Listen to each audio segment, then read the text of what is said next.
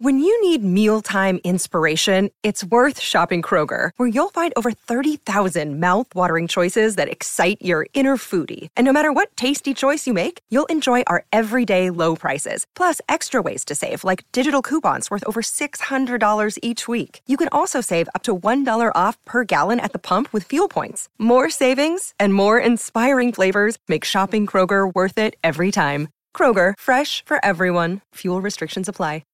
Hey, I get it. I used to be the one planning my day around finding a bathroom and living in fear of an accident. I tried the pills and pads, but they just weren't working for me. If you're living like I was, it's time to find an expert physician and ask them about Axonics therapy. It's not another drug, it's an advanced therapy that is proven to provide lasting relief for overactive bladder. Still not sure? You can even try it first to make sure it works for you. You're not alone and you don't have to put up with this anymore. You just have to take the first step towards finding real relief. Visit findrealrelief.com to find a bladder specialist. That's findrealrelief.com. Consult a bladder specialist to find out if Axonics is right for you. Results and experiences may vary. Risks can result from Axonics therapy that may require surgical intervention. Available by prescription only. For more information about safety and potential risks, go to findrealrelief.com. Hi, I'm Maria. And I'm Mike. And we're Team, ready. Black Hills Energy knows your home is where your heart is, so they want you to be ready. It's all about keeping you safe, prepared, and making your home as energy efficient as possible. Everything from how to weatherize your home to how to stay safe during extreme weather. Be ready for anything. Go to blackhillsenergy.com slash team ready. Welcome to the MD's Fantasy Football Show. Now for your host, Dan Mater. Welcome back to the show, MD Nation. As always, I'm your host, Dan Mater, and we are here at the mobile studios today. And for those of you who were not with us on Thursday and on Friday's episodes, or maybe are with us for the first time ever today, the mobile studios basically means there's only the audio version of the podcast available. Remember, starting last week, from now on, the preview episodes that are on Thursdays and Fridays will be live streamed on Sportscaster for you guys. So we'll have, of course, the audio versions and we'll have the live streaming versions for you. I'll be letting you guys know ahead of time exactly what times on Thursday and on Friday that they will be getting dropped or live streams will begin so that way you can tune in on sportscaster.com or if you have an Apple product you can download the Sportscaster app and watch it through there at MDFF USN Belly Up. I'll say that again. It's at MDFF USN belly up. That's how you can find me on there. And of course, on my Twitter account at MDSFF Show is where I will be dropping exactly when those live streams will be going on. I'll be dropping them that morning. I'll let you guys usually try to have a, an hour notice of when that live stream is going to begin. And of course, later on the day, you can either replay the video stream if you have the time or in the car, the audio version of the podcast will be widely available to you like it always is on Apple Podcasts, Spotify, Stitcher, Google Play, Spreaker, Pinecast, you name it. The MD's Fantasy Football Show is always widely available to you guys. So just to make sure we have a quick recap of what's going on with the show, it's been working out great. Like I said, eh, the live stream went better than I could have ever expected it to. That's all thanks to you guys at MD Nation. This is about the part of the season where you start to think about things of what you want to add on next year, how you can grow the show and expand the show. And yes, we're we're a month now away, and less than a month now away from the fantasy playoffs are kicking in the high gear to try to get MD Nation as many championships as humanly possible. But this is also where we start to try out things like, oh, you know what, we might add this on next year. And with this has been such a success that we're going to get added on for the rest of this season. Wish we did it earlier, but it's been great participation from you guys. And remember, with the mailbag segments that we have on Thursday and Friday, of course, whenever you contact me during the week, I'm still going to select a few questions from either the email from the website, www.mdffshow.com, or from Facebook page at MDFF Show, or of course from Twitter at MDSFF Show again. But I'll also be taking questions during the shows. That's the great thing about the Sportscaster site. If you get on there and you join the live stream, you can join the chat. You can drop a fantasy football question while the episode is going on. And at the end of the show, I'll get to all of the questions during the episode itself that people leave the questions for in the chat right then and there. So I'll be able to make my special little tidbit for you guys if you want to go ahead and be able to uh, watch while the live stream is able to be going on. So just some kind of quick updates with what's going on with the show. Now, of course, today's episode is going to be the week 10 recap for all the Sunday afternoon games. Remember, tomorrow we will be back with the Sunday night, the Monday night recaps, and of course, the most important part of tomorrow's episode, which will be the waiver wire report heading into week 11. We'll see exactly what that winds up being, how much uh, how many players that entails as we're coming off bye weeks, really assess the injuries that we came out of week 10 with. Not too many, but there are a couple of note that we're going to have to wait and see uh, what the reports are going to be. And make sure you're following me along on Twitter for all of those player news update notifications throughout the week. So we're going to have all that for you guys and more. So we're going to go ahead. We're going to drop the break, get right into it. Feeling a little bit under the weather today. So I kind of want to get through this as quickly and as painlessly as we possibly can, although it is a ton of content. So we're going to go ahead, drop that break and get right started. The MD's Fantasy Football Show is proud to become the newest member of the Belly Up Sports Network. The Belly Up Sports Network is a rising star in the sports industry. After having emerged onto the scene in just a year, they have accrued a massive following with bold articles, standout podcasts, and great debate amongst followers in the forums. Sign up for their newsletter and get access to all of the information throughout the Belly Up Sports network. Go to bellyupsports.com today to join. Be bold and stand out. Mary redeemed a $50,000 cash prize playing Chumba Casino this year. I was only playing for fun, so winning this was a dream come true. Chumba Casino is America's number one social casino experience. It's serious fun. With over 80 casino style games to choose from, you too could win life changing amounts of cash. Be like Mary. Log on to chumbacasino.com and give them a whirl. That's chumbacasino.com. No purchase necessary, void, or prohibited by law. 18 plus. Terms and conditions apply. See website for details. The voice in the preceding commercial was not the actual voice of a winner. Hi, I'm Maria. And I'm Mike. And we're Team, ready. Black Hills Energy knows your home is where your heart is, so they want you to be ready. It's all about keeping you safe, prepared, and making your home as energy efficient as possible. Everything from how to weatherize your home to how to stay safe during extreme weather. Be ready for anything. Go to blackhillsenergy.com slash team ready. So why don't we kick off the very first recap game of the week with the biggest blowout of the week, which was the Ravens and the Cincinnati Bengals. This looked like the Ravens against the Miami Dolphins all over again in this one. Lamar Jackson was great through the air and on the ground, 15 of 17, 223 yards, three passing touchdowns, no turnovers, and then also tacked on seven carries for 65 yards and a touchdown. A touchdown just looked simply unfair. 47 yarder spin move. Just looked like a straight up video game. He just looks like he's playing at a different speed than everyone else on the field. It's absolutely insane to be doing that. Look, Lamar Jackson is as exciting with his playmaking and his legs ability as Patrick Mahomes is throwing the football. Watching both of these guys is some of the most exciting football that we've seen in a long time, if almost ever, with the ability, the athletic ability that both of these guys possess. I really hope that these are the two teams that we see in the playoffs in the AFC Conference Championship game because boy, would that be a treat to just watch these two go at it in that kind of setting. But for our fantasy purposes, Lamar Jackson continues to be a top QB1 competing for that number one spot overall. It's going to be a tight race there with Russell Wilson. Patrick Mahomes is not going to find himself in that situation as far as the season total goes, but from here on out, he will be competing as a QB1 with him back in the lineup as well. And we're going to talk about him in a little bit later. But Lamar Jackson right now, he's Michael Vick on crack because he's just getting more production in the passing game on a consistent basis than Michael Vick ever did.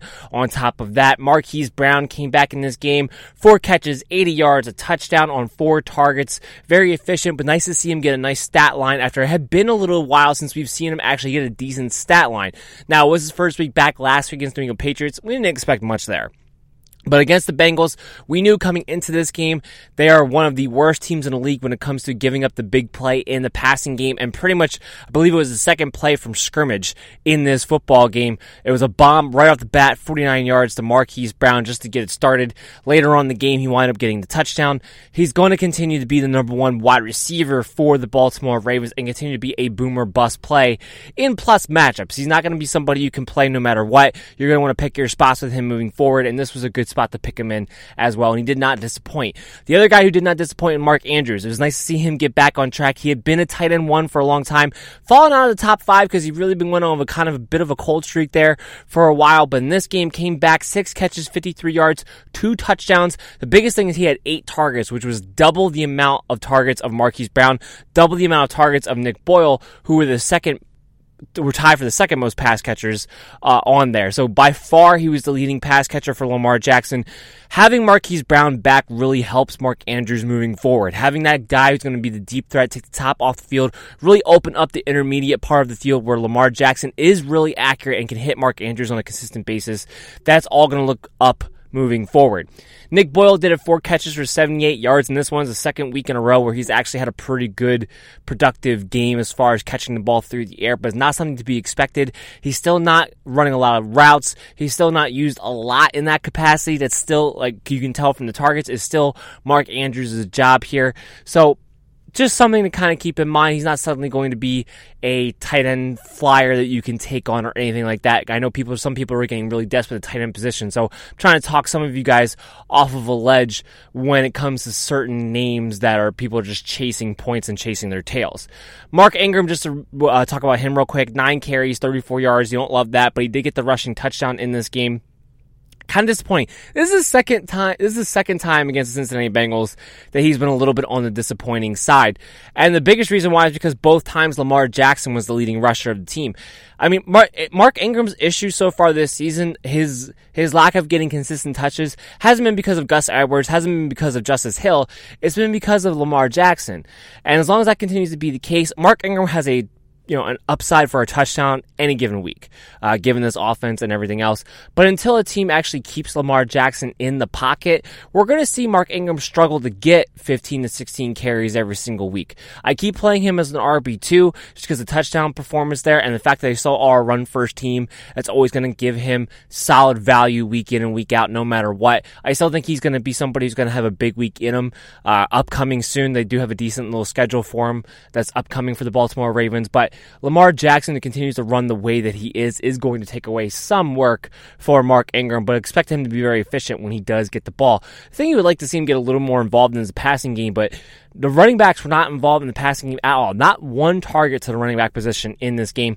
Didn't have to in this one. Not every game's going to be this easy. So look for other things to bounce back for Mark Ingram to get closer to that 14 to 15 touch total range uh, after after this week, heading into next week. On the Bengals side of the ball, not really a lot to talk about here, fantasy football wise. One, they played terrible. Two, Ryan Finley, the rookie quarterback, made his debut, and he was expectedly awful against this Baltimore Ravens Team. Uh, Tyler Boyd has six catches, 62 yards on eight targets. He did get knocked out of this game at one point. We'll wait to see exactly what his status is. It's not to believe to be serious as of right now. So we'll wait to see exactly what that's going to mean moving forward. The biggest thing here was that Giovani Bernard was injured and was knocked out of this game completely. As a result, Joe Mixon got an ungodly amount of work.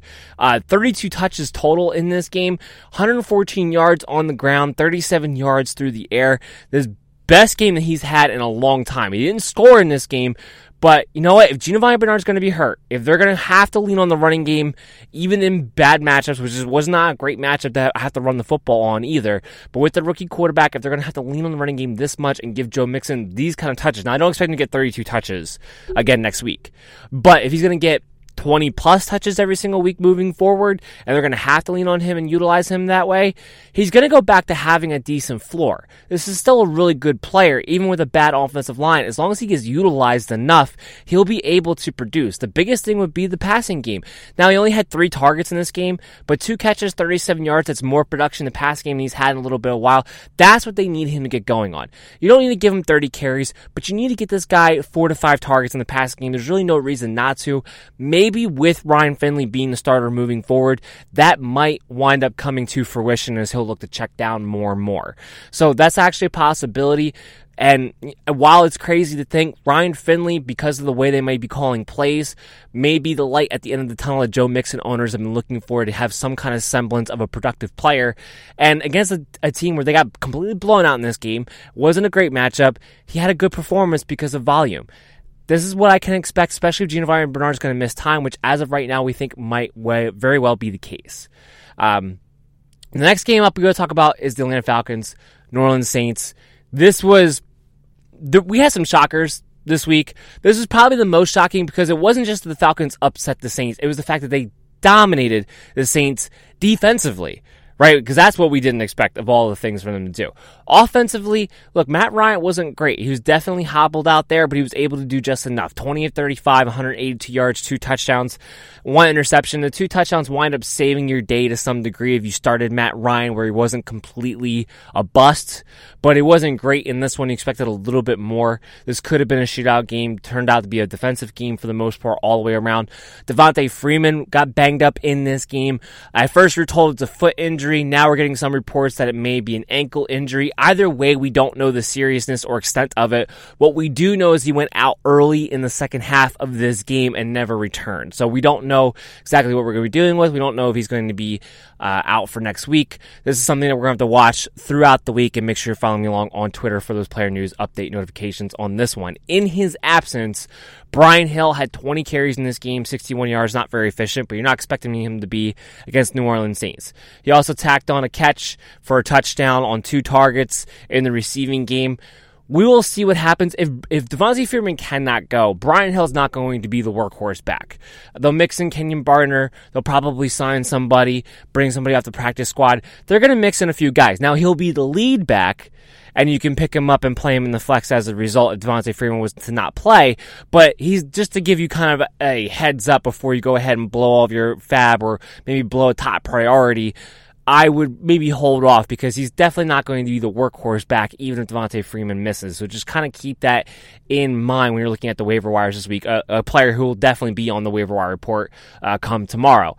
For the receiving game, Julio Jones, three catches, 79 yards on nine targets. Kind of inefficient there, but did have to get shot against Marshon Lattimore, who also did wind up getting hurt at one point in this game. Lattimore, that is. Uh, look for better days ahead for Julio Jones. The good thing is they had their bye week, so you don't have to worry about him being on bye again for the rest of the season. And you know he's going to get more than three catches in most games. And even in this one, the fact that he got you 79 yards, he still finds a way to give you a decent floor and what's probably going to go down as one of his worst games statistically uh, for this entire season. If Calvin Ridley once again was not able to take advantage with the fact that there's no Mohamed Sanu and the fact that he wasn't seeing much of Marshon Lattimore in coverage. Only three catches, 28 yards on five targets at this point, it's going to take plus matchups. It's going to take matches we know the Falcons are going to be able to score the football for us to even contemplate Calvin Ridley. And even then, it's going to have to be in a situation where we have people on bye or are injured, which could very well be the case over the next two weeks, especially. But he's he's just struggling to put himself back in a position where you can trust him on a week to week basis. This is a matchup you wanted to see out of the bye that get him more heavily involved with Mohamed Sanu gone, and the fact was he was not. And that's even with Austin Hooper, who got hurt in this one and also knocked out for the rest of the game. Uh, this later on in the second half than Devonta Freeman. I don't. I think I believe it was at the very end of the third quarter, maybe beginning of the fourth quarter. We're told it's a knee injury. He was ruled out. Again, another situation where we don't know the extent of it. We know he went to the medical tent. They thought maybe he could try to come back. They wound up ruling him out. We're not 100% sure how serious it is. That's going to be a big loss because he has been the number one fantasy tight end for this season thus far. Even more so than Travis Kelce, more so than George Kittle. It's been Austin Hooper so far this season. He did score a touchdown before he got out, so he did save your fantasy day. It helped you out in that sense. You didn't lose because of Austin Hooper, but hopefully, hopefully, especially the way the tight end position is for fantasy football, he's not going to be out very long, if at all. But we will have to keep our eyes on that too. Uh, on the Saints side of the ball, on a game at home against the Atlanta Falcons, and you told me Drew Brees was going to throw the ball 45 times, I would have told you he went for 400 yards and three touchdowns. But he only went for 287 yards and zero touchdowns. I mean, absolutely unbelievable against this Falcons defense. Now we know the Falcons did everything they could to mix it up, right? They changed the coaching staff, they changed who was calling plays, they had position coaches on offense, coaching position places on defense. I mean, they literally mixed up anything and everything that they could possibly think of heading into this matchup coming out of the bye.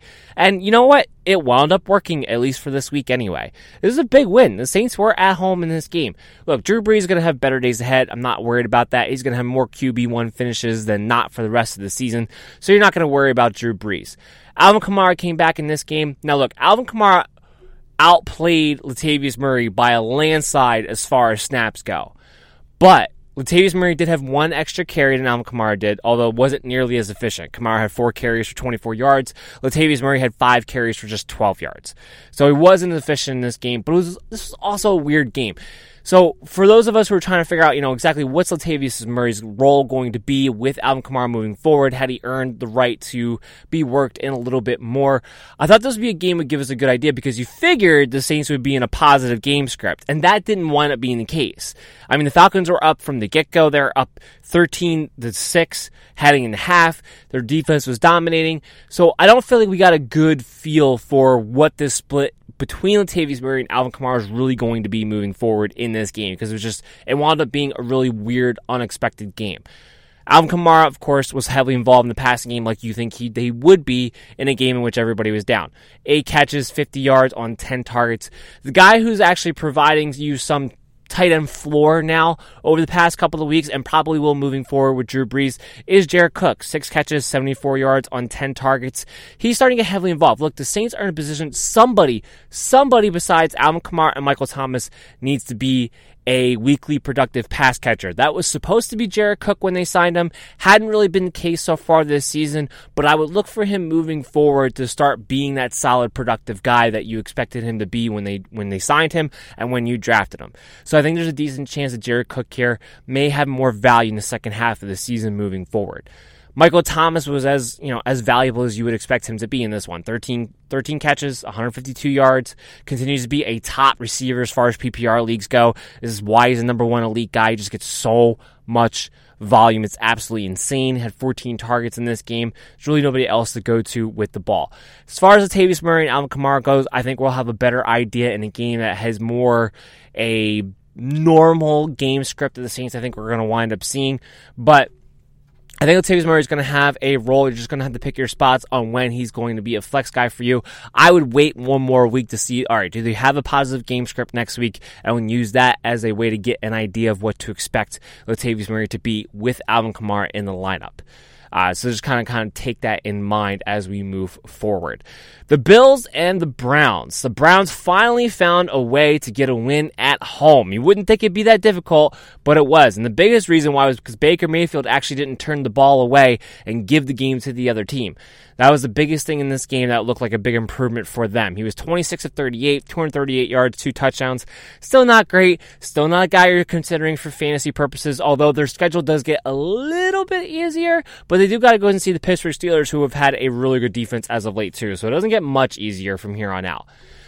The big question mark coming into this game was Nick Chubb, Kareem Hunt. What was the split going to be? What can we expect? And you know what? I think I got what we sort of expected could have been the case. Like I kept saying, I said a worst case scenario for Nick Chubb owners was going to be a 50-50 split, which I didn't expect to for it to be a 50-50 split. Uh, and it wasn't, as far as carries go anyway. Nick Chubb had 20 carries, Kareem Hunt only had four.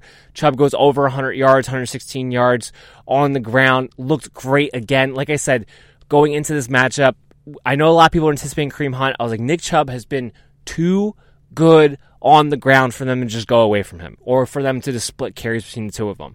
But what we saw today could be something I could see them doing moving forward. That was Kareem Hunt being heavily involved in the passing game. Right? Look, Nick Chubb is a serviceable pass catcher, but he's not a great explosive pass catcher. Kareem Hunt's definitely a more nimble, agile, better playmaking pass catcher out of the backfield. Seven catches for 44 yards on nine targets in this game. That is something I could expect to see him out of. That is something I could expect to see the Browns do moving forward. That can also give Kareem Hunt more times than not flex appeal. Look, he had seven, he had seven and a half points for standard leagues. Uh, had you know 18 points if you're in a full point PPR league. So this is something, or I'm sorry, 14 points if you're in a full P- PPR league. So if he's going to be the pass catching back, which it looks like that could be the role of his moving forward, and it would make sense for that to be the case, he's going to be a, actually a solid flex play for you guys because he's going to be involved in the passing game. Um, and it doesn't take away from Nick Chubb. Now, I think this has to be the best news for Nick Chubb owners because it doesn't take away from the fact that you can still get 20 carries, which they did in this game, still go over 100 yards, still be the dominant RB2, RB1 on the ground that he had been over the past few weeks. Now, he just might not be as involved in the passing game. He had four targets for two catches and five yards in this one, but you can still expect to get your rushing production as a low end RB1. So it's a win-win, I think, for everybody. It's a win for the people who have been holding on or picked up Kareem Hunt and are hoping to be able to get some value out of him. I do think he has flex appeal. It's also a win for the people who drafted Nick Chubb and worried that his RB1 status would disappear. It looks like they will be able to do both. What they can't do of both is keep two fantasy relevant wide receivers. Apparently, they can't do that at both. Jarvis Landry had a great game. Nine catches, 97 yards, a touchdown. Uh, Tre'Davious White saw Odell Beckham most of this game, who once again, five catches, 57 yards, is once again underwhelming in this one. Was still the leading targeted receiver, 12 targets. They did try to make an emphasis to go and get him the ball as much as they can. And that's been the emphasis for the past few weeks. And it's just, it's, it's, you know, it's rolled out medial results. And, like I said, their schedule gets a little bit easier after the last three weeks they've had, but not a whole hell of a lot. Uh, so we're going to keep our eyes on that. Odell Beckham is somebody that, you know, you keep running out there, but he's kind of the same mold of a Juju Smith Schuster, where it's like, from a talent perspective, I don't got anybody better, but from a production and an opportunity perspective, it ain't, it ain't looking good. And you're pretty much a wide receiver three at this point that I'm hoping just based on your ability, you'll be able to break one once in a while when I need you to.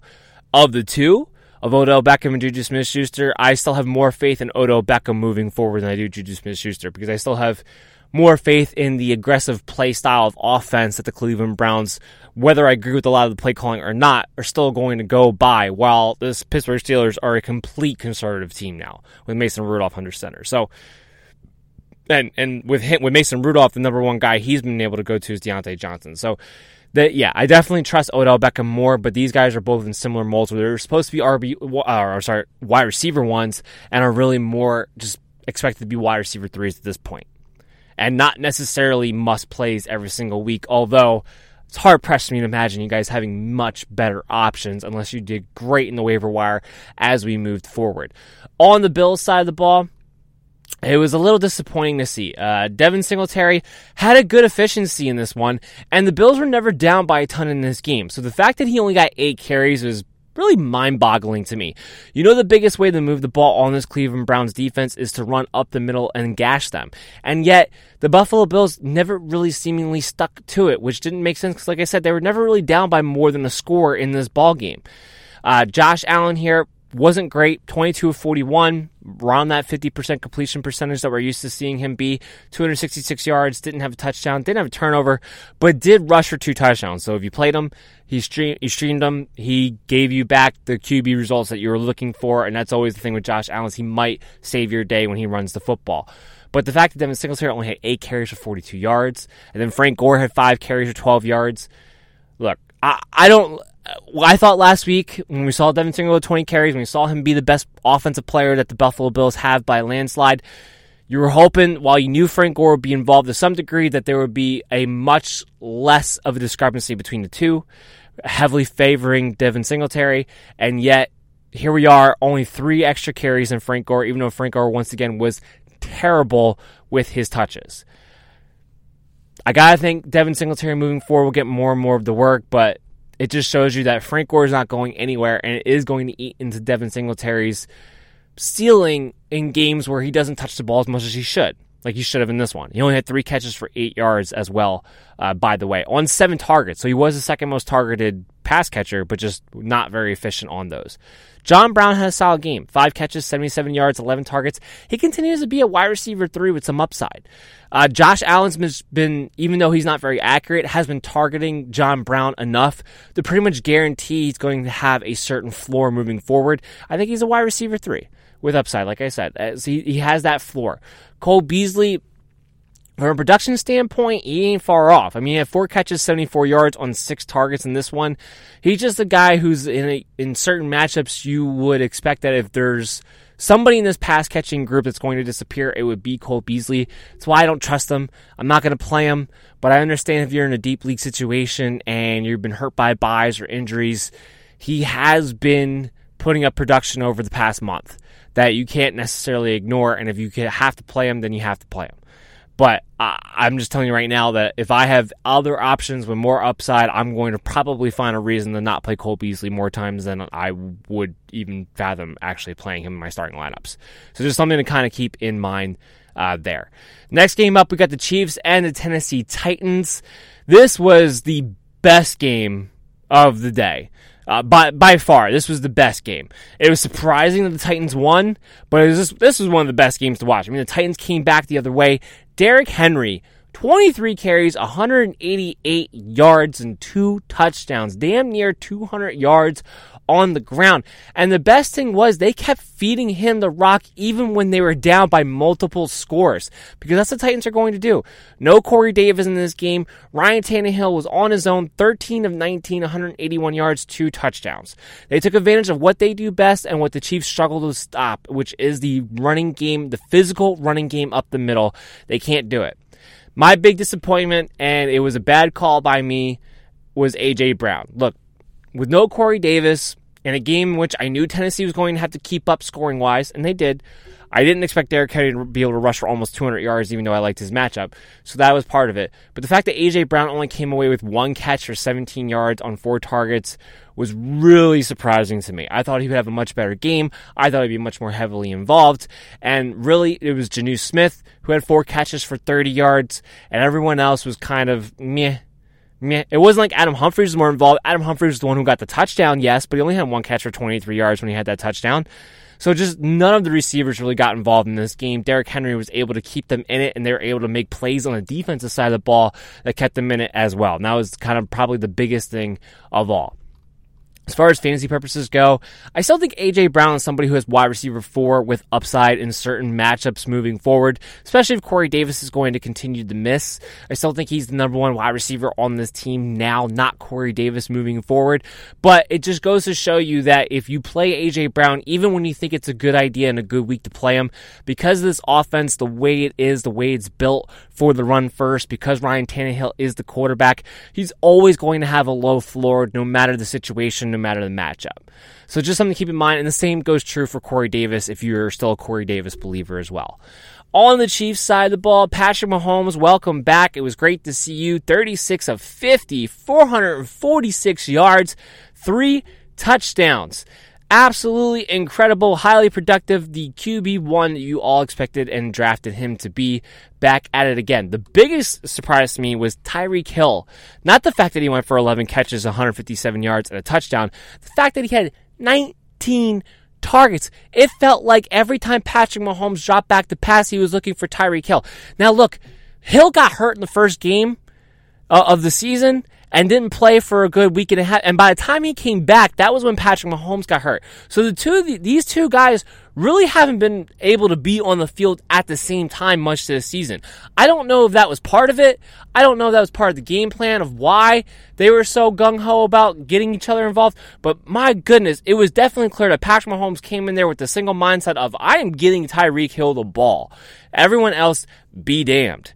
I mean, and you know, at the end of the day, he still threw the ball 50 times. So Travis Kelce still got seven targets, which you're not, you know, you're not going to be upset about. Seven catches, 75 yards, and a touchdown. Not mad about that there. And Sammy Watkins still got nine targets, which you're not mad about. And he got five catches, which you're not mad about. The 39 yards, though, is what the issue is. Look, I don't know why, but for whatever reason, they have Sammy Watkins right right now running all short patterns. It's all crosses, maybe some intermediate routes, but they're just they're not sending him on bombs. And when they are sending him on bombs, they're usually sending Tyreek Hill also on a bomb on the other side of the field. And in this game, the ball is just going to Tyreek Hill every single time. Now, Patrick Mahomes is in there. Sammy Watkins is an explosive player, and he's healthy as far as we know right now. So as long as those things are true, as long as Patrick Mahomes is playing and Sammy Watkins is healthy, as long as those two things are true, he's always going to have upside. He's always going to have the possibility to have that big game for you. And in PPR leagues, he's been able to give you a high floor because he's been getting five to six catches every single week. He's been getting seven to nine targets every single week. The opportunities are there. So that's, I'm stressing that because I'm stressing the fact that I still have a wide receiver three with upside expectation on Sammy Watkins moving forward with Patrick Mahomes. I do. And I know a lot of people are going to call me crazy. A lot of people aren't going to trust it. And I don't blame you for feeling that way. But what I'm telling you is that he's getting the opportunities every single week. Patrick Mahomes is there. Sammy Watkins is healthy. Those things usually mean that he's going to have upside potential. Are you going to know what week it is? No, clearly you're not. Because it, it doesn't matter based on matchup when you have this kind of offense. It's all about who is going to go to that day. This was Tyreek Hill day. Next week could be a Sammy Watkins day. We don't know. But what I will say is that I'm somebody who actually has Tyreek Hill and Sammy Watkins in a lot of leagues. And even though I might have other options that could be considered better than Sammy Watkins, I'm so for playing both of these guys in your starting lineups at the same time if you have both of them. Because pretty much what you're doing is you're handcuffing yourself, right? Because you know if it's not a Tyreek Hill day, it's probably going to be a Sammy Watkins day. Because Travis Kelce does his thing no matter what. That, no matter what. But with those two, it can kind of a lot of times it be one or the other or both at the same time.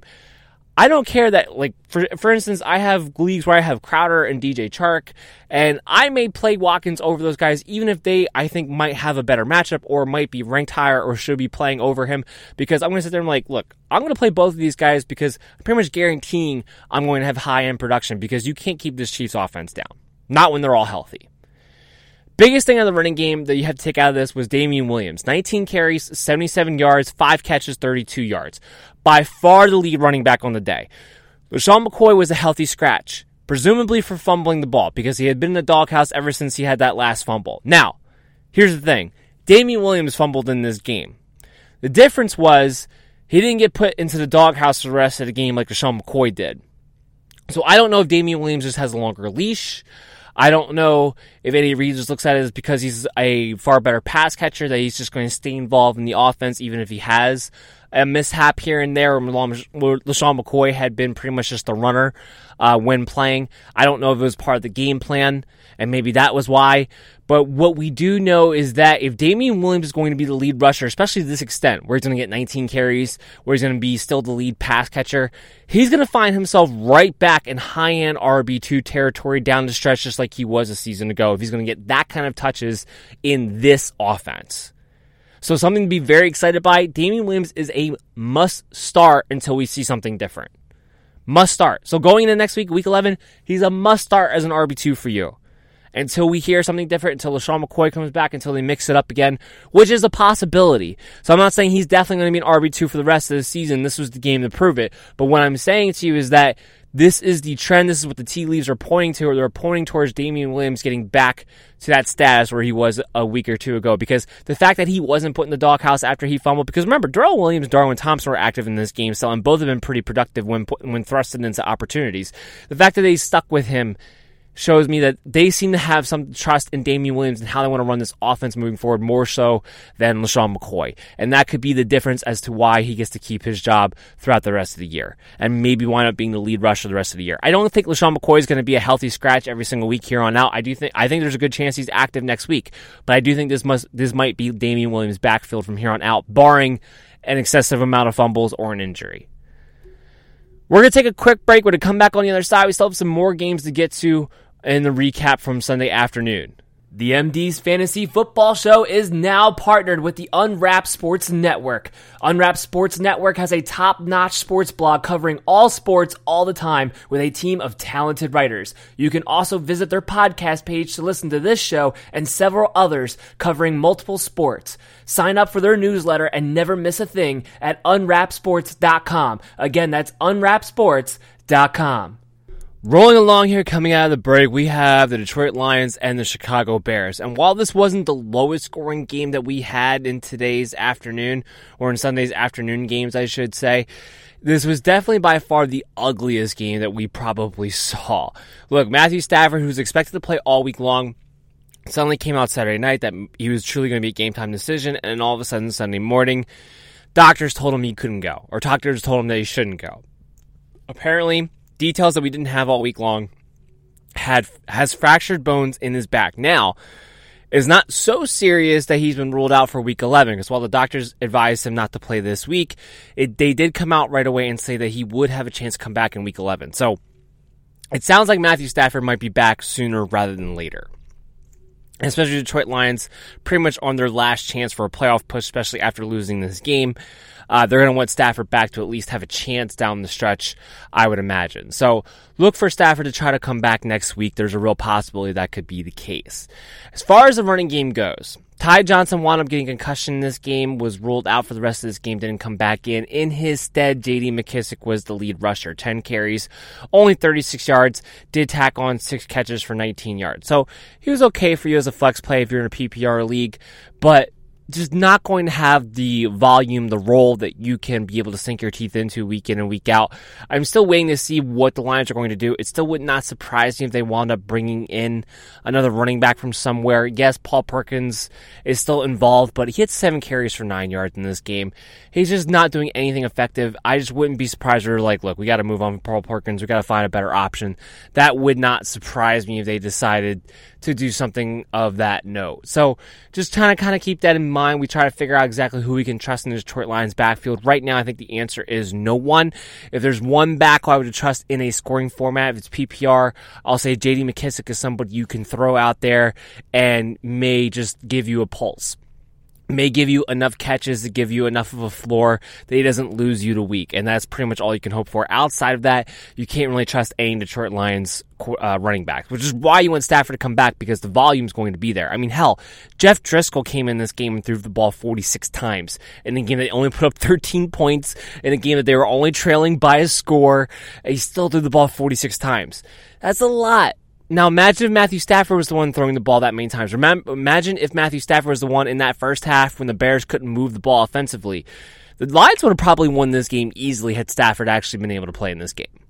I, that that that's the truth. That's how bad the Chicago Bears are right now. We're gonna get to that in a second. Marvin Jones, five catches, 77 yards on six targets. Kenny Golladay still had the most targets in this game, nine, but only three catches, 57 yards and a touchdown. The big one coming on the 47 yard touchdown pass that he was able to go up and get.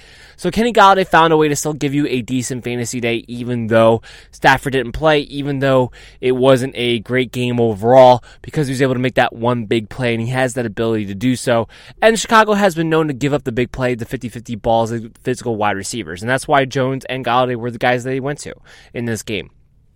We'll wait to see if Stafford can come back. Golladay continues to be a wide receiver too, it looks like, regardless, though. On the Bears side of the ball to get to it, 16 of 23, 173 yards from Mitchell Trubisky. Now, did throw three touchdowns. Nothing came until the second half, basically, uh, where all of a sudden it looked like they could finally actually move the ball on an NFL competent level. But uh, that first half, Chicago still couldn't move the ball, even though they had Jeff Driskel on the ropes, pretty much play in and play out. Their defense was dominating.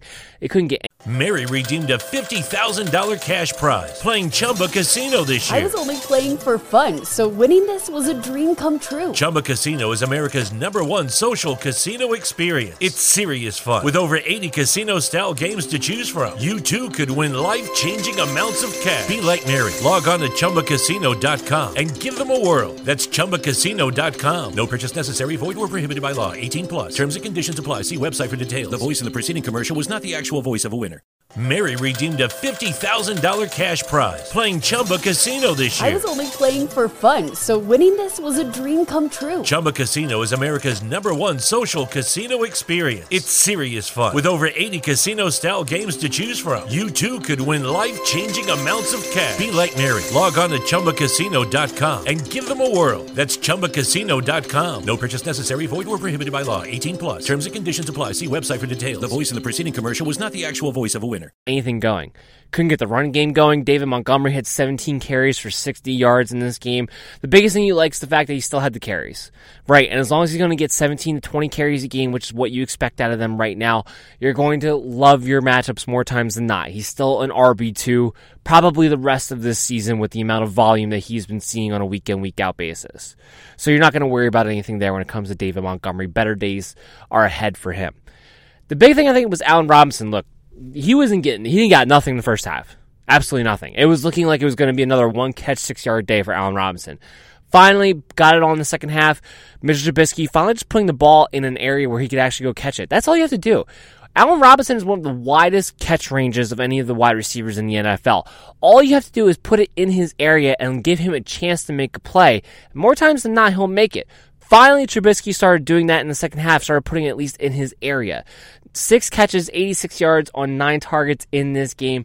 He has better matchups ahead. Remember, he had Darius Slay shadowing him for most of this game. Still able to put up a decent performance and get that floor performance that you would expect out of him each and every week uh, outside of last week. I can understand why you might not have wanted to play Allen Robinson after watching that abysmal performance of last week, but they do have some better matchups coming up ahead for you. So you might be able to go back to like, all right, Mitch Trubisky's going to have to throw the ball. It looks like he finally got a little bit of confidence as this game goes on. Maybe it carries on in the next week. Maybe it's just enough to get Allen Robinson back to being a wide receiver three with a high floor moving forward. That's what you're hoping for. Next game up, to talk about is the Cardinals, Tampa Bay Buccaneers. This was a good game. It was a back and forth game. Uh, and Jameis Winston came to play. Look, he had two picks again, which, you know, at this point, I think when you play Jameis Winston, you expect him to have a couple interceptions. It's is it going to matter when he throws it for 358 yards? Now in this game, he only had one touchdown pass. I think that the part was the part that was a little disappointing uh, when it comes to Jameis Winston in this game, especially against the Arizona Cardinals, especially with Patrick Peterson getting banged up in this one and wound up being out. Uh, it picked up a calf issue in this game, wound up getting knocked out of the game. And the fact that Jameis Winston was only able to throw for one touchdown on top of that, I think was the disappointing part. But he was still a good quarterback. He still got you 20 plus fantasy points. Didn't matter. So you're, you're going to take that all day, every day when you're looking to play a quarterback that you can possibly get off of waiver wires, which he was, he's one of those guys that was possibly available for you. I think the interesting thing to take out of this game was uh, the running back situation. So all week long, Bruce Arians comes out says, "Hey, Ronald Jones, he's earned the right to be the lead carrier, get the majority of the work." All this stuff, talking him up all week long. We get cut to the game. Peyton Barber had 11 carries. Ronald Jones had 11 carries. So they wound up going 50 50 in the workload. Now, yes, Ronald Jones was much more involved in the passing game than he had been at any other point this season, and he played in more snaps. That much is true. He had eight catches for 77 yards on eight targets. Now, that's going to be the game plan moving forward, where Ronald Jones is actually going to get involved in the passing game. And that's how he's going to be taking over the majority of the work. Because if you look at it from the passing game standpoint, then it's Ronald Jones had 19 touches to Peyton Barber's 11. Then it's a little bit more, it's still not a feature role, but close to 20 touches out of Ronald Jones you're going to take that more times than not, especially given the running back position.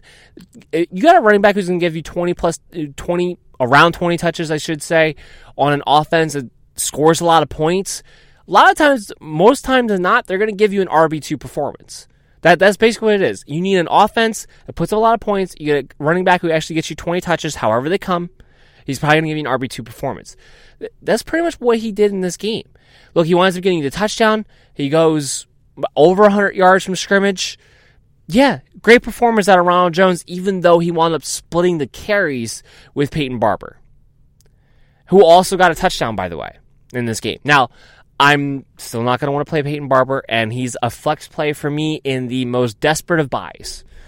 okay, so you had two more weeks. Week 11, week 12 are heavy bye weeks where he can maybe find himself having to be a flex appeal because you just need a guy with a pulse. After that, I see no reason why you're going to be playing Peyton Barber. Snap wise would tell you that Ronald Jones was the workhorse, the majority lead back in this game. Snap snap count would tell you that.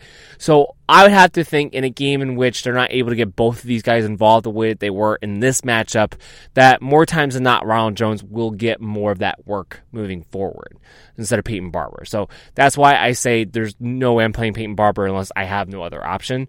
Uh, even though this game you saw him have 50 50% of the work as far as the rush carries go, I don't care about that. Uh, that's that's probably not how most games are going to go. I just found it interesting after talking up Ronald Jones all week long that they still wound up splitting the carries. so it just shows you they're not totally going to phase Peyton Barber out of the offense. That's the biggest note that you take away from that. But you do like how he was involved in the passing game as far as Ronald Jones goes. Mike Evans, four catches, 82 yards on six targets. Half the amount of targets Chris Godwin had. So coming out last few weeks, it seemed like they wanted to get Mike Evans back to being the ball, back to being the number one wide receiver. Now he was shadowed by Patrick Peterson most of this game because Peterson didn't get, didn't get knocked out from injury until later on. And even though he only had four catches, he still led the way as far as the receivers go for the passing yardage. So he was still getting down the field on that one. So you're not going to be mad or disappointed at the end of the day. It wasn't like he had a touchdown. Chris Godwin didn't have a touchdown. The only person who did have the passing receiving touchdown was OJ Howard. OJ Howard, leave it to Arizona to resurrect OJ Howard in a season in which he has been a non factor. Four catches, 47 yards, touchdown on seven targets. No, I do not think this is the turning point that OJ Howard has been looking for to get back involved into the offense moving forward to make himself fantasy relevant again. Yes, he has the talent. Yes, he should be more involved, but no, I don't think this is suddenly the game where he suddenly gets more involved. So before you start getting all excited about OJ Howard and looking to pick him up and thinking that he can make the turnaround that you wanted him to have, this isn't going to be that matchup. This isn't going to be that situation. So don't get too excited moving forward. On the Cardinal side of the ball, Kyler Murray had a big fantasy day. And you would pretty much expect him to against the Tampa Bay Buccaneers.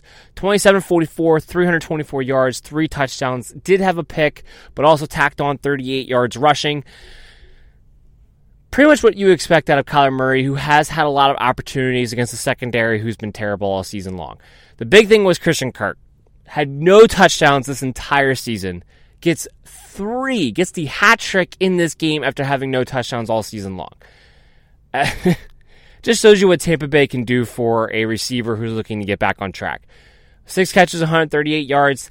I talked about it before. He had become the lead receiver for this team since he's been back from injury. Now, Larry Fitzgerald had more catches, but Christian Kirk still had more targets in this game. So he was still the lead receiver as far as opportunities go and yards and touchdowns. You know, everything that pretty much mattered. Larry Fitzgerald, though, did have a decent game in this one. Eight catches, 71 yards. I said if you're in PPR leagues, I think you could play Larry Fitzgerald. I think he had a chance to get back to what he was doing earlier on in the season in this matchup, and he did. The only thing he didn't do was score in this game, but he had a solid game all the way around. Uh, Andy Isabella, three catches, 78 yards, still not involved enough to be a factor, to be a guy that you could take as a, a boomer bust flyer. He's not even the wide receiver five category necessarily, just not involved enough on a consistent basis. So, Larry Fitzgerald, Christian Kirk, and even then, I think you're playing them based on matchup, but to me, it's going to be Christian Kirk the rest of the way as the wide receiver one for the Arizona Cardinals. The thing that we have to talk about with the Cardinals is the running back position. So, David Johnson comes back boasting all week long how he's as close to 100% as we have seen. Um, newsflash, no, he's not. He didn't get knocked out of this game. He did finish the game, but he wasn't on the field very much. Kenyon Drake was the lead back. He had 10 carries to David Johnson's five. Now, he wasn't efficient. Kenyon Drake, that is. 10 carries, 35 yards, only 3.5 yards to carry, although Tampa Bay is one of the better run defenses, but he was still more efficient, David Johnson, because on those five carries, he only had two rushing yards and a fumble. He had one catch for eight yards on a target. Kenyon Drake, seven targets, six catches. Only went for six yards. That's the mind bot. I don't know how you have a catch a yard. I, I don't know how that's possible. He did in this game. But he was heavily involved. And I know there's been talk about Chase Edmonds may have a chance to come back in week 11. I'd be a little surprised. That was a pretty bad hamstring injury. I'd be surprised if he came back earlier than four weeks. So I do think he's going to miss. And keep in mind, there are bye weeks in week 12. So it doesn't make any sense from, from, from my standpoint that they would play Chase Edmonds next week, especially if Kenyon Drake, especially if David Johnson is still playing. Um, to not take the opportunity, especially with the hamstring injury, to have that bye week and get that extra week of rest and have him come back in week 13. I say this because I think Kenyon Drake's going to have some flex appeal value in PPR leagues next week. They play San Francisco again. Kenyon Drake had the big game against San Francisco the first time. I think we're all about to see San Francisco be susceptible against the run. I think Chris Carson's going to have a big game in uh, in tonight's game, in Monday night's game. So I think if that's going to be the case, I think Kenyon Drake's somebody going to play in the flex. Because look, David Johnson, I like I said, he finished this game and he may come out that he said maybe he got banged up again at some point. I don't really care. The first time he was on the field, the first touch that he had in this game, he looked like he was in first gear and couldn't get out of it. He looks so slow. I've never seen David Johnson look that slow in my entire life. He looked like he could barely move in that backfield. So I don't want to hear he's close to 100% healthy. I don't, he shouldn't have been out in this game. That's what that screamed to me. Watching this game, all I could think to myself is David Johnson should not be on the field at all, period. It is clear he's not 100%. It is clear he's severely hindered. He was in slow motion the entire time he was on the field. The entire time slow motion. So I kind of hope he doesn't play next week. I kind of hope they're just like, look, Kenyon Drake, you had this success against 49ers. We're going to let you do it again. Not just for a fantasy purpose, not just because I have Kenyon Drake in a league, but simply because David Johnson can't be on the field if he's going to look like that. He can't. Not only does it kill fantasy owners who have David Johnson, by the way, but this is one of the most exciting players in the NFL. To be reduced to what we just saw this past week is criminal absolutely criminal. So I don't think David Johnson should be out there. Hopefully, he will not be uh, next week if that's really what his status is right now. If that's really what his health is at right now. Next, going to talk about the New York Bowl, the New Jersey MetLife Bowl, the Giants and the Jets, and our shootout of the week. 34 to 27, the Jets come out on top. Had to be one of the uglier shootouts I've ever seen because there wasn't a ton of production on either side of the ball, right? I mean, Sam Darnold had 19 of 30 for 230 yards and a touchdown. The only thing he didn't do was turn over the ball. He did run for a touchdown in this game. And like that's not production you would normally see on a team that put up 34 points. But but Le'Veon Bell once again. Look, this is the second week in a row where he's had a plus matchup and hasn't been able to get 100 yards rushing. Has been heavily involved. Look, he had. If I, if I look at it, he had well over 20 touches. Yeah, 22 touches total in this game. So he had 25 a week ago. He went over 100 yards from scrimmage then, only 68 yards from scrimmage. The difference was, though, this game, he actually scored the touchdown. So he wound up still giving you about the same amount of fantasy points that you had a week ago because he got you the touchdown in this game. And he's still good. He still puts you up high end RB2 numbers. You're just really hoping with this part of his schedule, how juicy it is, that he would give you that RB1 production. Even with that terrible offensive line. But it's proven that that offensive line is so bad that even in plus matchups like he's had last couple of weeks, even Le'Veon Bell can't do a whole lot with it. Hopefully that changes. He still has a month of plus matchups the rest of the way, but it's it's seeming like it's going to take a lot for him to get going. As far as passing game goes, yes, Demaryius Thomas has six catches for 84 yards on nine targets. You cannot trust Demaryius Thomas's output. Who you can trust is Jamison Crowder. He's going to have a revenge game next week against the Washington Redskins. This is the second week in a row that he's actually scored, which is something you don't normally get out of him. Five catches, 81 yards on six targets. He's the one guy, he's the one wide receiver that no matter what, I'm going to expect him to have a role, expect him to get his share. As far as whether it's Demaryius Thomas or Robbie Anderson outside of him, uh, it's it's neither here nor there than me. I'm not going to play either one of those guys. PPR league, especially Jamison Crowder, he's going to have value because he is going to have his role moving forward. He's going to be the focal point of that offense moving forward, especially when it comes to the passing game. Outside of Le'Veon Bell, who still was involved. Like I said, four catches, 34 yards, and four targets. He was still involved. So Le'Veon's still going to keep getting those touches. You can still keep playing him. You're still going to be okay. On the Giants side of the ball, Daniel Jones had a big week 308 yards, four touchdowns, didn't turn the ball over in this one, tacked on 20 yards rushing. Saquon Barkley had 13 carries for one yard. And this isn't a great Jets run defense, by the way, either. So this is what kind of gives you some hope about Le'Veon Bell. It's like as bad as Le'Veon Bell was, Saquon Barkley was worse, and he got banged up in this game. We don't know exactly what it was. We know that he went for X-rays, uh, but the coaching staff wouldn't say exactly what the injury was. So he is going for x-rays. We're not going to sure exactly what we're going to get. If he's going to miss, Wayne Gallman once again would be the backup. Now he only had one carry for two yards in this game. Giants were coming down from behind. They were throwing the ball a ton. Daniel Jones threw the ball 40 times in this one. So the rushing game, on top of the fact that Saquon ran 13 times for one yard, we're not going to look too much into that. And as far as Saquon goes, we're waiting to see exactly what his status is going to be. But Wayne Gallman will be the backup and will be the starter if Saquon cannot go again. And we'll see how long Wayne Gallman can stay healthy. But as of right now, that's what we're looking at. As far as the receivers go, Darius Slayton, 10 catches, 121 yards, two touchdowns on 14 targets. Now, I've been a big Darius Slayton guy, and you can go back to my podcast back in April before he was even drafted. I talked about Darius Slayton. I thought he was somebody who was going to have a fantasy value. He had six three, has the big play a making ability that you like to see out of those type of guys. And I thought even this year, if he got run right situation, he was going to have boomer bust type of value for fantasy purposes. I never imagined a game in which he would have this much volume. Now, yes, Sterling Shepard was out. Yes, Evan Engram was out. But you expect that all to go to Golden Tate. And Golden Tate was heavily involved. He had eight targets, four catches, 95 yards, and he also had two touchdowns. So you also got a big game out of Golden Tate. But Darius Slayton was off the chain in this game. Absolutely off the chain. And what it tells you is that if they're not going to have Engram for another week, which is a real possibility, Sterling Shepard may be done for the season. They haven't officially put him on the IR yet, but it seems like all signs are pointing in that direction the the volume that's going to be there for a team that's going to be trailing more times than not is going to make Darius Slayton possibly a wide receiver three for fantasy football purposes moving forward with upside.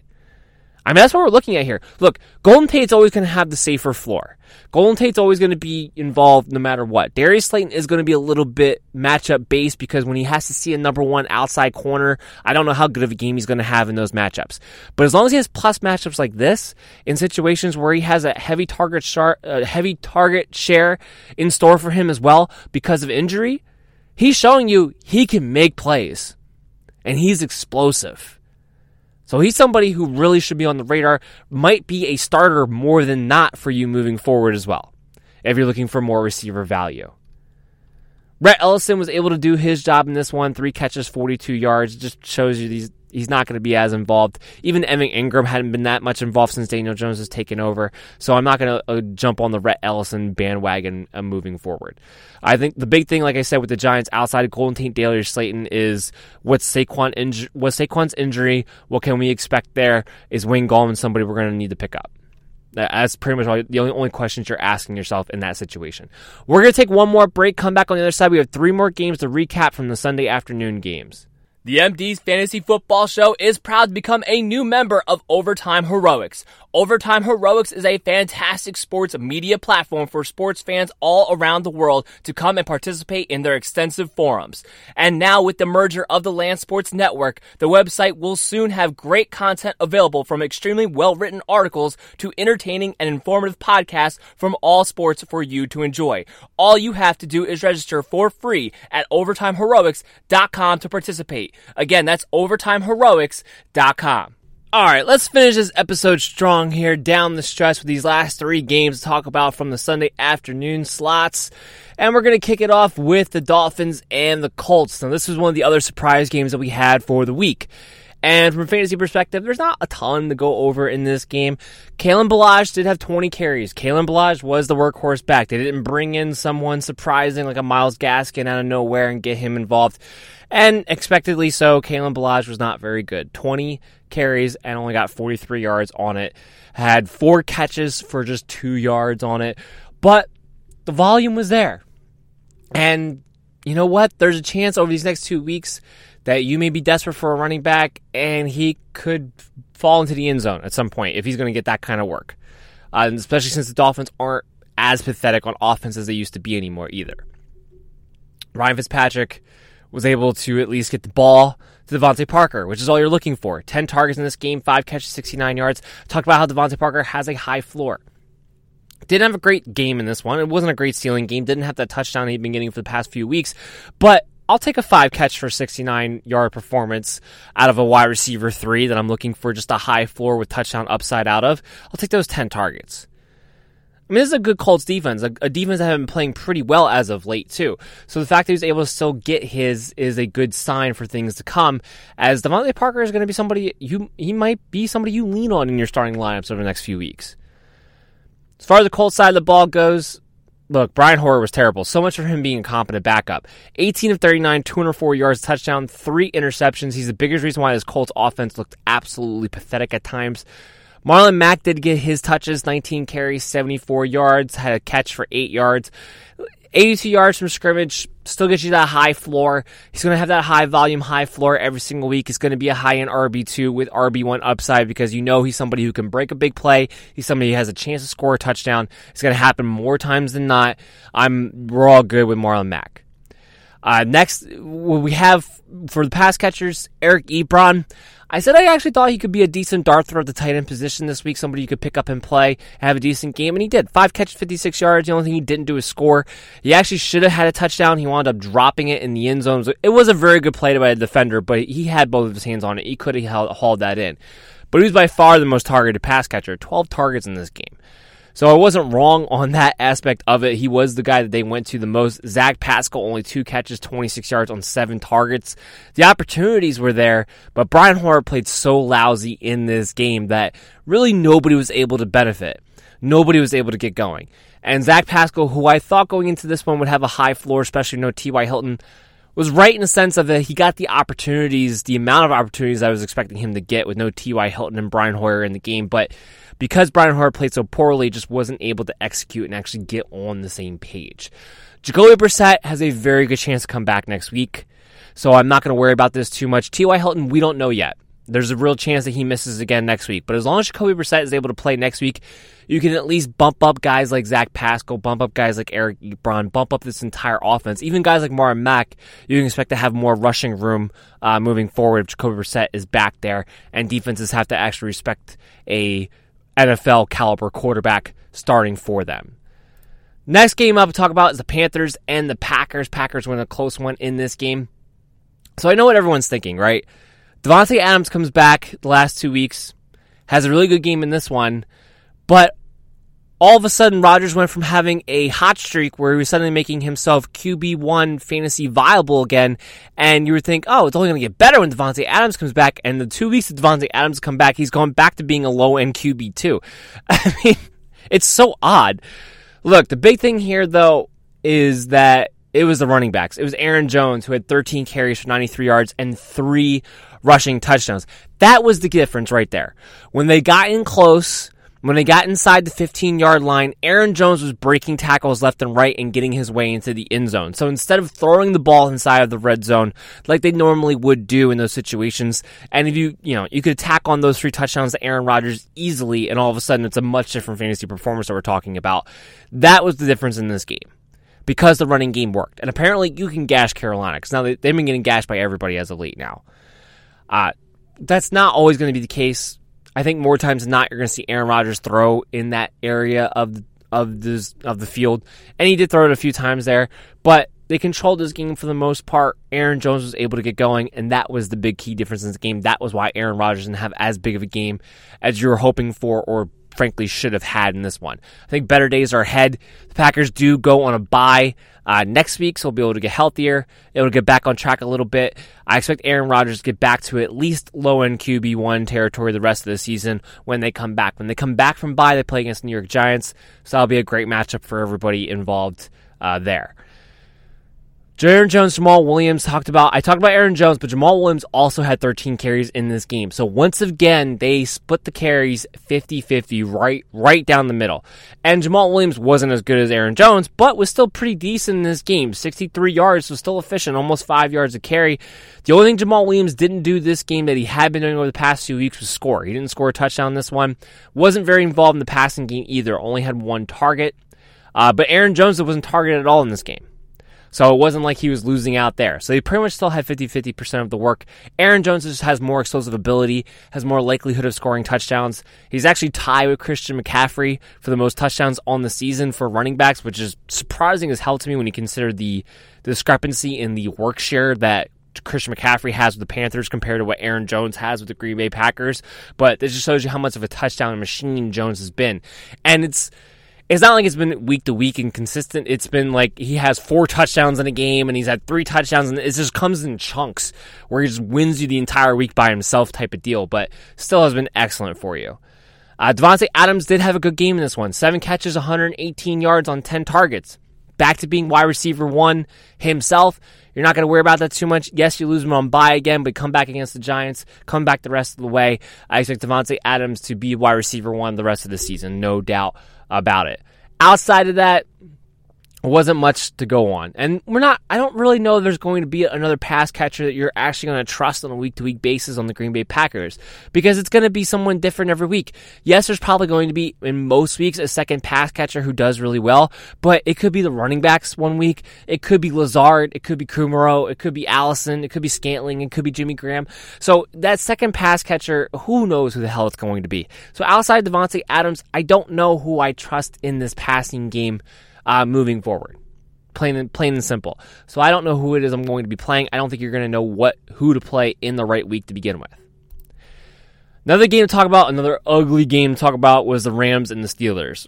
This game was was brutal to watch. So a couple things on the Rams side. There was three things that stood out to me. One, Jared Goff, you cannot be this bad on the road. You are a franchise quarterback. You are a $100 million man now. You can't be this terrible on the road every single time. That's number one. The second thing was Todd Gurley has to get involved in the passing game and it's a twofer, has to also get back to being at least 16 to 18 touches a game. 12 carries in this game, 73 yards. So he ran the ball well when he got the opportunity to do so. Four targets, no catches, but that was it. In a game in which Cooper Kupp didn't get a catch, Robert Woods took forever to get going, and only was because of pure volume. Gerald Everett took forever to get going, it was only because of pure volume. Todd Gurley needs to be a focal point of this passing game, especially if you're not going to have Brandin Cooks for a while. We don't know exactly what the timetable for Brandin Cooks is. There's been positive signs that he may return sooner rather than later. But if you're not going to have Brandin Cooks, even when you get Brandin Cooks back, this offense struggles when they don't have Todd Gurley involved in the passing game. We've we've talked about this before in previous podcasts this season, especially earlier in the season when they weren't getting Todd Gurley involved in the passing game. Then you need Gurley to be involved in the passing game for this offense to work the way that it's supposed to. You need Todd Gurley to get at least 16 to 18 touches in the game for this offense to work as it's supposed to. He looks healthy. When he's getting the opportunity to explode through his runs, he's exploding every single time. He doesn't look hindered. Look, the all bets are off now. The Rams are 5 and 4. So here, here's my one, my one silver lining for Todd Gurley owners. This is, this is my light at the end of the tunnel for you. I gave, I gave light at the end of the tunnel. I gave hope the Melvin Gordon owners. I gave a little bit of hope the Joe Mixon owners today. This is going to be my little bit of hope for Todd Gurley owners today. Is that the Rams are five and four. Seattle's playing really well. San Francisco is still undefeated.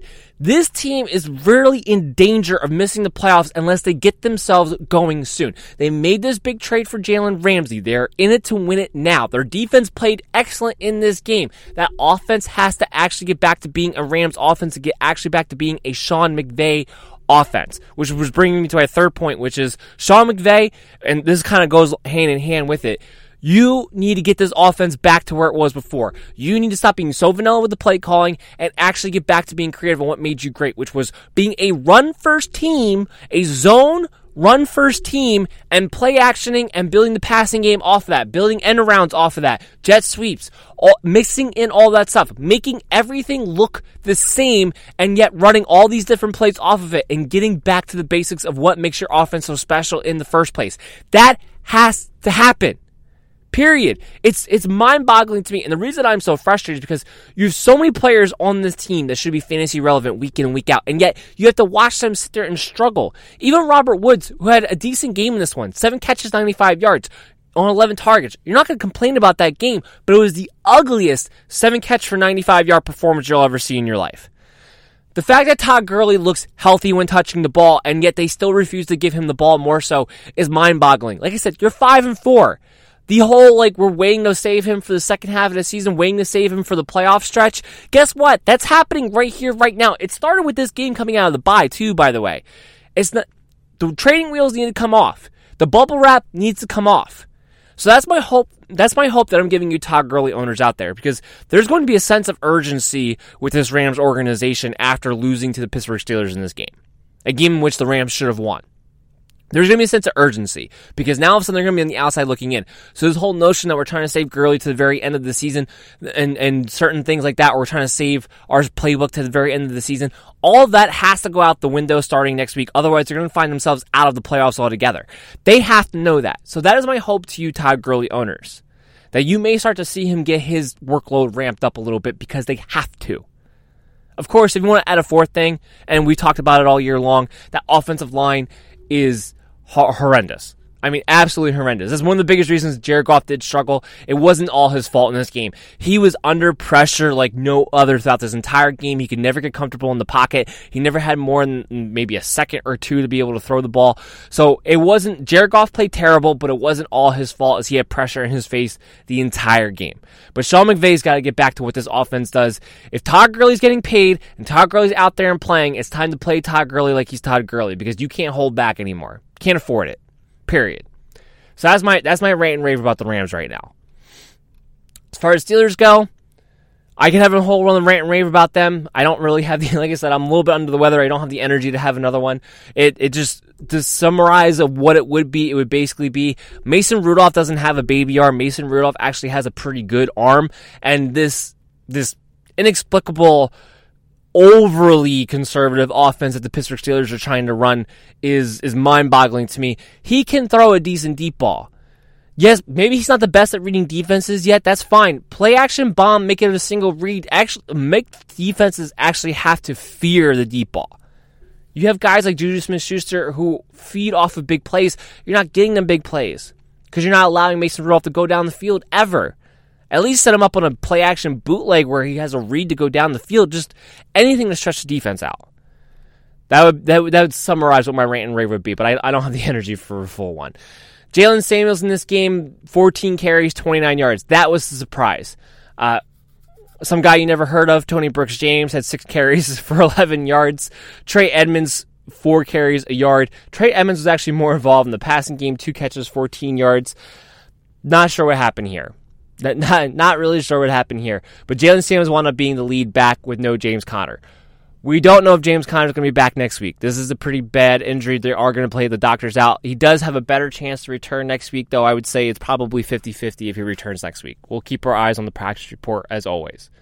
Uh, but there is an outside chance that happens. If not, we know Jaylen Samuels will continue to be the featured guy wasn't nearly as good of a game as this one as it was last week because he only had three catches for 11 yards on top of it. But this was also an incredibly ugly game for both offenses involved.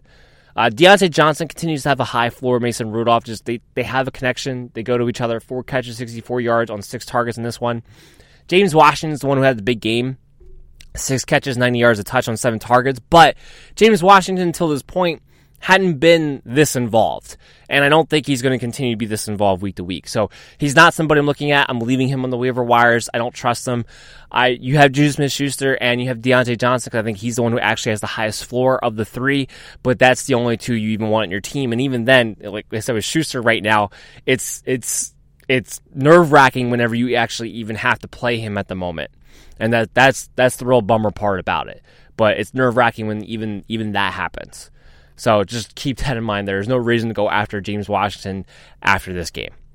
That's going to wrap up the podcast. I hope you guys all enjoyed it, had a wonderful time. As always, we will be back tomorrow with the Sunday night and the Monday night recap, and of course, the waiver wire report. Remember, we'll be back later on this week with the Thursday and Friday preview episodes that will be streamed live on Sportscaster, along with having the audio versions as we always do. Make sure you're checking out any one of my networks, Belly Up Sports Unwrapped Sports, or Overtime Heroics, doing great work in those places as well. Make sure you follow me along on Twitter at MDSFF Show for all those player news update notifications. You can contact me on Facebook at MDFFF Show.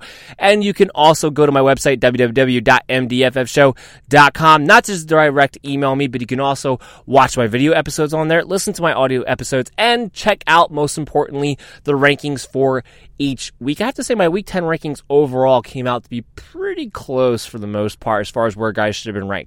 So it was actually a pretty decent week. Uh, go ahead and keep checking those stuff out. You can always follow me along. I had a great time, and I will see you guys again tomorrow.